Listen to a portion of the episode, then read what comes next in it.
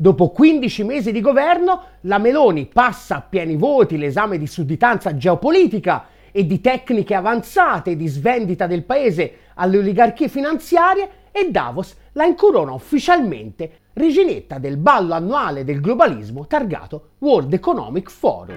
Mentre i riflettori si concentravano tutti sulla performance dello scemo del villaggio globale, Javier Motosega Milei, e della rappresentazione plastica del livello di degrado umano e culturale nel quale le oligarchie vorrebbero intrappolare il sud globale nella speranza che la grande decolonizzazione segni una battuta d'arresto, lontano dalle luci della ribalta e in modo molto più subdolo, persone molto più misurate e presentabili, ma ancora più spietate e prive di scrupoli, tessevano la trama del mondo distopico che ci aspetta. In una sorta di raffinato rituale pieno di simbolismi, Giorgia la madre cristiana ha offerto lo scalpo del paese ai fondi speculativi che dominano la finanza globale e ha siglato un patto di sangue col demonio che prevede il sacrificio dei cittadini italiani e di quel che rimane della nostra democrazia in cambio della salvezza di un ristrettissimo gruppo di potere.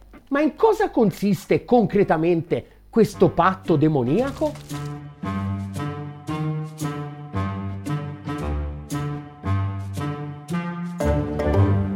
La stampa, venerdì 19 gennaio, in diretta dalla lounge del centro congressi di Davos, ecco che torna in grande stile una delle principali star internazionali dell'economia mainstream, Kenneth Rogoff, una specie di vademecum del perfetto analfo-liberale suprematista. Il genocidio a Gaza? Colpa dell'Iran.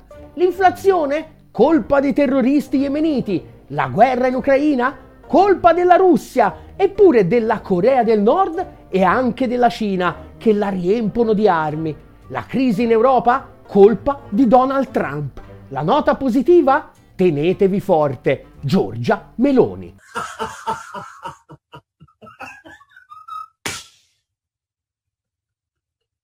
Serio, cioè, da buon analfo liberale, Rogoff inizialmente su Giorgia la madre cristiana aveva espresso più di qualche perplessità. Ma dopo un anno di governo Meloni, gli chiede l'intervistatore, è ancora spaventato?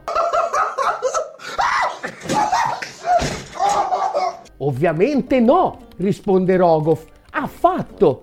Anzi, sono giorni che continuo a sentire persone parlare bene di lei. Rogoff racconta di come tra i corridoi di Davos abbia cercato di capire da banchieri e policy makers quali pensavano potessero essere i leader più promettenti in Europa.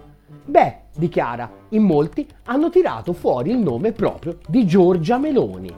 Il cancelliere tedesco è debole, continua, il presidente francese è in declino e di certo non possiamo guardare al Regno Unito. Meloni invece, ribadisce Rogoff, è stata una sorpresa positiva. Potrebbe essere davvero lei la risposta giusta per questa Europa alla disperata ricerca di leader. Ed ecco che immediatamente la propaganda filogovernativa si dimentica per un attimo della sua retorica antiglobalista e festeggia come di fronte a un'investitura papale.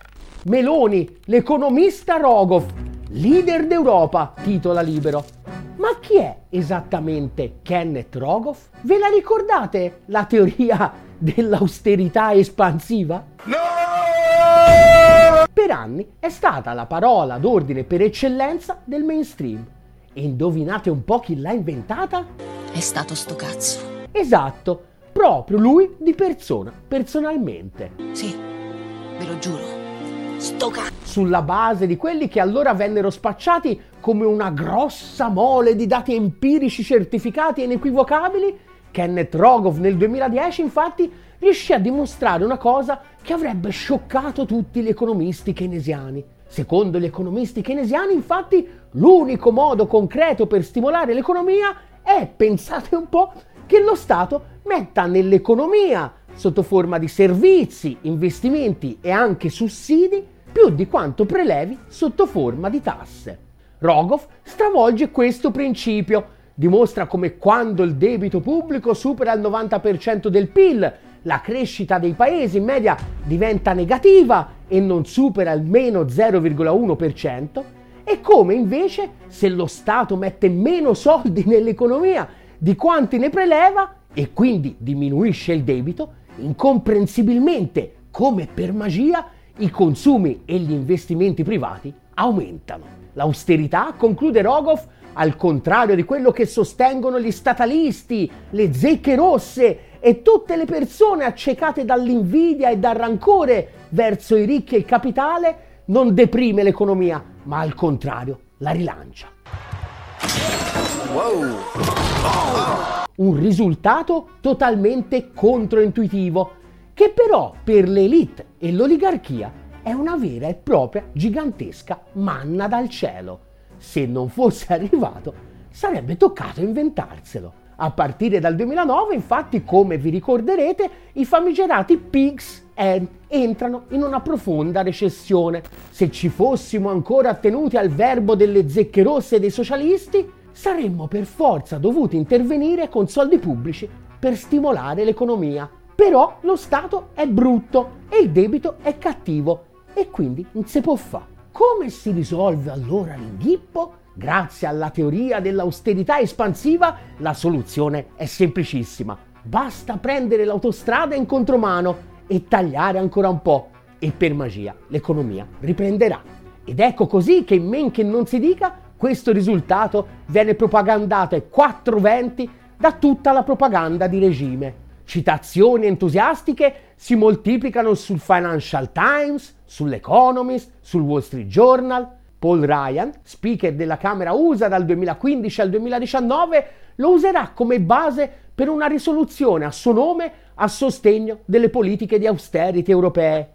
E l'attuale governatore della Banca di Finlandia, Olli Rehn, che all'epoca era niente po' di meno che vicepresidente della Commissione europea, in una lettera indirizzata ai ministri economici e finanziari della UE, al Fondo Monetario Internazionale e alla BCE, scriverà che è largamente riconosciuto sulla base di una seria ricerca accademica che quando i livelli del debito pubblico superano il 90% tendono ad avere un impatto negativo sull'andamento dell'economia che si traduce in bassa crescita per molti anni. Vi imponiamo ricette lacrime e sangue che vi riducono in miseria? Ma è per il vostro bene, lo dicono i numeri di Rogoff, lo dice la scienza! Particolarmente entusiasti della nuova rivoluzione copernicana di Rogoff da noi saranno i vari Francesco Giavazzi, Alberto Alesina e in generale gli economisti che gravitano attorno alla Bocconi, che da lì in poi diventeranno vere e proprie superstar. I risultati li conoscete tutti benissimo. Ovviamente il PIL invece che ripartire non ha fatto che contrarsi ulteriormente. La disoccupazione è aumentata, il tenore di vita è peggiorato e i consumi sono diminuiti. E paradossalmente poi, per mettere le toppe, pure il debito è aumentato molto di più di quanto non sarebbe stato necessario per introdurre politiche espansive prima. L'austerità espansiva ha funzionato talmente male da riuscire addirittura a far tornare qualche accenno di combattività anche tra le masse popolari ormai anestetizzate da decenni di controrivoluzione neoliberista e dalle sue conseguenze antropologiche. Nel 2013 poi se ne è accorto addirittura il Fondo Monetario Internazionale. Ogni euro di contrazione fiscale, ha sottolineato, ha avuto un impatto recessivo di 1,5 euro. Secondo i nostri prestigiosissimi teorici dell'austerità espansiva, l'impatto recessivo sarebbe dovuto essere di 0,5 euro. In confronto, le previsioni di Mario Draghi sugli effetti delle sanzioni alla Russia sono state già più affidabili. Ma com'è possibile? A differenza delle puttanate di Draghi sulle sanzioni russe, che erano palesemente solo propaganda e wishful thinking della peggiore specie, l'austerità espansiva non si fondava su un fondamentale studio empirico di indiscutibile rigore scientifico? Ecco appunto, ovviamente no. Il fondamentale studio di Rogoff, osannato da tutti gli economisti mainstream come una grande rivoluzione scientifica al pari di quelle di Newton e di Galileo, era in realtà un discreto troiaio. Lo studio intitolato Growth in a Time of Debt, la crescita al tempo del debito, e pubblicato nel 2010 sulla prestigiosa American Economic Review, ricorda Vittorio Daniele su economiapolitica.it, non è stato smentito da sofisticate applicazioni econometriche, ma come nella favola di Andersen, i vestiti nuovi dell'imperatore, da un umile studente di dottorato dell'Università del Massachusetts, che utilizzando proprio i dati di Reinhardt e Rogoff per un'esercitazione, si è accorto che qualcosa non quadrava nelle stime dei due economisti. Rogoff in sostanza sosteneva che la crescita dei paesi afflitti da un insostenibile debito di oltre il 90% rispetto al PIL avessero registrato in media una crescita negativa del meno 0,1%. Lo studentello dimostrò che invece la crescita era stata positiva e manco poco, più 2,2%. Una certa differenza, ecco. Nel tempo tutti i grandi sostenitori dell'austerità espansiva si sono rimangiati tutto, da Mario Monti a Mario Draghi, passando anche per lo stesso Giavazzi. Ovviamente non possiamo che esserne felici, rimane il dubbio però del perché a governare la nostra economia poi siano stati richiamati sempre loro, invece del ragazzino che ha smontato il pessimo studio di Rogoff o di tutte le persone minimamente ragionevoli che in questa cazzata non ci hanno mai creduto nemmeno per un attimo. Non è che più che la competenza tecnica e scientifica pesa la fedeltà ad alcuni interessi specifici? Perché se dal punto di vista dell'economia generale l'austerità espansiva è stata un disastro totale, non è che ci hanno perso proprio tutti. Le oligarchie finanziarie, ad esempio, ci hanno guadagnato. E come? E quando dici oligarchie finanziarie, dici Washington. Guarda qua, dall'arrivo dell'austerità espansiva ad oggi, i mercati finanziari americani si sono quintuplicati. E se a guidarli e a garantirgli il posto di comando non sono le competenze, ma la fedeltà agli interessi delle oligarchie, non è che ora che i Monti, i Draghi e i Giavazzi sono stati illuminati e si sono riscoperti moderatamente keynesiani, ci sta dietro una bella fregaturella? Il sospetto, sinceramente, viene. Il nuovo tormentone di questi prestigiosi e sofisticati economisti infatti è che sì, lo Stato dovrebbe tornare a investire un po' come fa Biden con la Bidenomics ad esempio, però i soldi che mette sul tavolo non devono servire ad aumentare di nuovo il ruolo dello Stato nell'economia, ma solo a incentivare i privati ad investire nella giusta direzione, azzerando i rischi. Non è che questa idea non è fondata come quella di Rogoff su solide basi scientifiche e invece non è altro che un'altra gigantesca cazzata come quella dell'austerità espansiva utile solo agli interessi che hanno già dimostrato di tutelare così bene? E quando Rogoff si complimenta con la nostra Giorgiona, non è che non lo fa sulla base di solide valutazioni sul tipo di politica necessaria per rilanciare l'economia in Europa, ma esclusivamente in base al fatto che è quella che più di ogni altro è in grado di garantire che quegli stessi interessi saranno difesi anche a costo di dover passare sul cadavere dell'ultimo cittadino europeo? Da questo punto di vista bisogna ammetterlo, la nostra Giorgiona non si è fatta mancare niente. Ovviamente, prima di tutto, dal punto di vista geopolitico, dove i padroni a stelle e strisce non si sono accontentati, come con altri paesi vassalli, della totale sudditanza di Roma all'agenda di Washington a spese dell'interesse nazionale per lavare via i peccati di alcune affermazioni del passato decisamente ostili nei confronti della globalizzazione neoliberista e dei suoi architetti, hanno preteso anche un gesto simbolico eclatante, l'uscita dalla via della seta.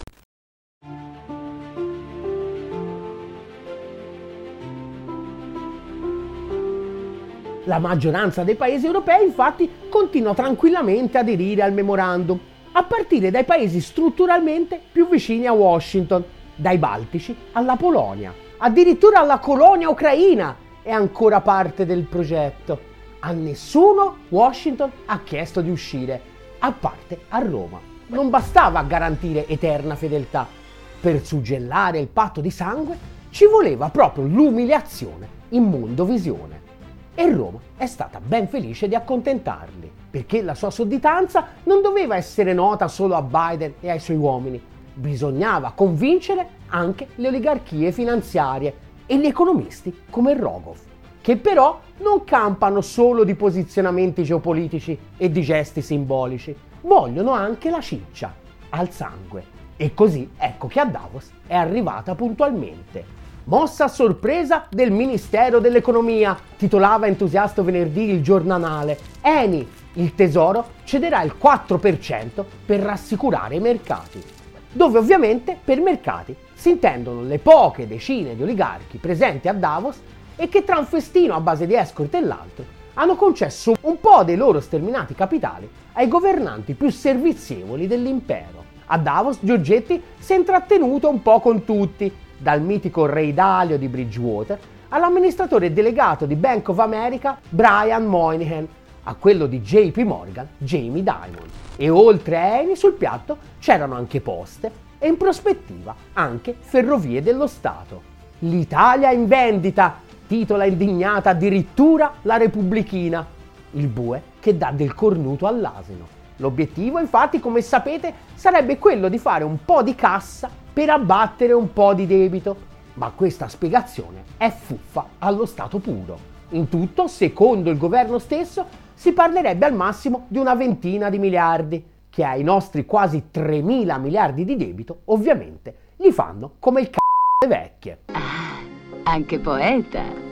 L'idea che il debito non si possa abbattere vendendo gioielli di famiglia non è esattamente un'esclusiva di noi oltranzisti bolscevichi. Lo dice chiaramente sulla stampa anche l'ultramoderato Mario De Aglio, che da liberale non è in linea di principio contrario a vendere quel poco di partecipazioni statali che ci rimane, ma sempre da buon liberale capisce anche quali dovrebbero essere i paletti minimi essenziali, e cioè che questo ingresso dei capitali privati avvenga nell'ambito di una politica industriale degna di questo nome e che sia capace di mettere al servizio proprio di questa politica i capitali e non viceversa, che però è più facile da dire che da fare. La Cina, ad esempio, segue esattamente questa strada. Anche la Cina, infatti, cerca di attirare capitali privati per finanziare le sue gigantesche e potentissime aziende di Stato. Ma appunto lo fa nell'ambito di una politica industriale precisa decisa dal governo. L'operazione però non è che stia dando chissà che frutti. E grazie al cazzo, seguire una precisa politica industriale infatti molto banalmente vuol dire che la remunerazione dei capitali impiegati dipende dal successo di quelle politiche industriali e dalla loro capacità di generare plusvalore e profitti. La finalità non è generare profitti in sé, ma ottenere qualcosa di concreto per l'economia nazionale, che sia energia più pulita o un servizio postale più efficiente. Ovviamente il tutto viene fatto e pensato in modo che possa generare dei profitti, ma non è per niente scontato. E quando si dovrà decidere se i profitti fatti vanno redistribuiti tra i soci o reinvestiti, il fatto di dover perseguire una finalità concreta peserà. Insomma, chi porta capitali si accolla un certo rischio di impresa, che per noi ormai è diventata una bestemmia. Nel nostro modello di de-risking state, come lo chiama la Gabor, infatti, l'ingresso di capitali invece ha una logica completamente diversa. Se manca una politica industriale non è un caso, è semplicemente perché lì l'unica politica industriale che ci deve essere è quella di garantire in ogni modo che i capitali vengano remunerati adeguatamente. Per il capitale finanziario non ci deve essere nessuna forma di rischio e se questo implica trasformare un'azienda produttiva in un carrozzone inutile, pazienza. L'importante è che il dividendo sia sempre garantito. Ovvio quindi che se i capitali possono scegliere se entrare nella compagine azionaria di un'azienda che deve rispettare una determinata politica industriale o in una dove l'unica politica industriale è riempirli di soldi, opteranno sempre per la seconda. Ed ecco perché le aziende di Stato cinesi fanno fatica ad attirare capitale privato e perché Giorgetti va col piattino in mano a Davos a svendere pezzi di Stato senza avere uno straccio di politica industriale. Qualcuno cerca di minimizzare la cosa sottolineando come alla fine, ad esempio nel caso di Eni, si tratterebbe soltanto del 4% delle azioni. In realtà, con questa logica, potrebbe anche essere l'1. La dinamica non cambierebbe. A guidare l'azienda rimarrebbe sempre e comunque la stretta logica del capitale finanziario, la remunerazione di trimestre in trimestre e chi si è visto, si è visto. Ma allora, se non serve ad abbattere il debito pubblico e costringe a trasformare le poche aziende decenti che ci rimangono in pure e semplici macchine da dividendi incapaci di creare valore reale per il paese, perché Giorgetti si abbassa al ruolo di mendicante per raccattare questi miseri 20 miliardi? Semplice, come per l'uscita dell'Italia dalla via della seta, è un atto plateale di sottomissione e di sudditanza, ma il masochismo come forma di piacere fine a se stessa potrebbe non entrarci. Molto più banalmente, Giorgetti deve assicurare le oligarchie e i grandi fondi che l'Italia è al loro servizio e che aiutandola a rimanere in piedi ci saranno ottimi affari per tutti e del sostegno dei fondi per non affondare definitivamente a breve ce ne sarà parecchio bisogno. Anche quest'anno infatti il Tesoro italiano dovrà collocare sui mercati che non esistono 350 miliardi di euro di titoli di Stato. Fino all'anno scorso una fetta consistente glieli comprava la BCE. Quest'anno non solo non ne comprerà, ma venderà anche una fetta di quelli che ha già, al ritmo di 7,5 miliardi al mese. E una mole del genere di titoli hanno un solo acquirente possibile, i grandi fondi. Il resto è fuffa. Il mercato, i risparmiatori, leggende metropolitane. Quando il debito è a questi livelli, i titoli li possono comprare solo le banche centrali e i fondi. E siccome la nostra politica è al servizio delle oligarchie finanziarie private, la banca centrale ha deciso di tirare i remi in barca, così che il manico del coltello rimanga esclusivamente in mano ai fondi, che quindi possono pretendere dai paesi indebitati tutto quello che vogliono. Se non lo fai, i titoli non te li comprano e loro vogliono due cose, impossessarsi dei gioielli di famiglia per spolparli per bene e che lo Stato privatizzi tutti i servizi essenziali. L'unico modo per vedere il bicchiere mezzo pieno è accontentarsi del fatto che a Davos a quanto pare per ora Giorgetti il secondo tema non sembra averlo affrontato. Ma la strada è tracciata e a ostacolarla non sarà certo la Repubblichina che si riscopre statalista per il tempo di un titolone, dopo decenni passati a osannare i Rogov, il rigore a fama popoli di Bruxelles e la lotta di classe dall'alto contro il basso condotta dai suoi editori e dai loro amici senza esclusione di colpi. Dalla geopolitica alla politica economica, il governo dei finto sovranisti e l'opposizione dei veri svendi patria, di comune accordo, hanno svenduto e stanno continuando a svendere gli interessi nazionali a Washington e alle oligarchie finanziarie. Contro questo asse del male è arrivata l'ora di riorganizzare un vero fronte popolare, ampio, plurale, democratico, che dia di nuovo rappresentanza alla stragrande maggioranza del paese, affrontandone le contraddizioni alla radice. Per farlo abbiamo bisogno prima di tutto di un vero e proprio media che si fondi davvero su dati solidi e informazioni reali, invece di inventarsele di sana pianta per far contente le oligarchie. Aiutaci a costruirlo. Aderisci alla campagna di sottoscrizione di Ottolina TV su GoFundMe e su PayPal. E chi non aderisce è Kenneth Rogoff.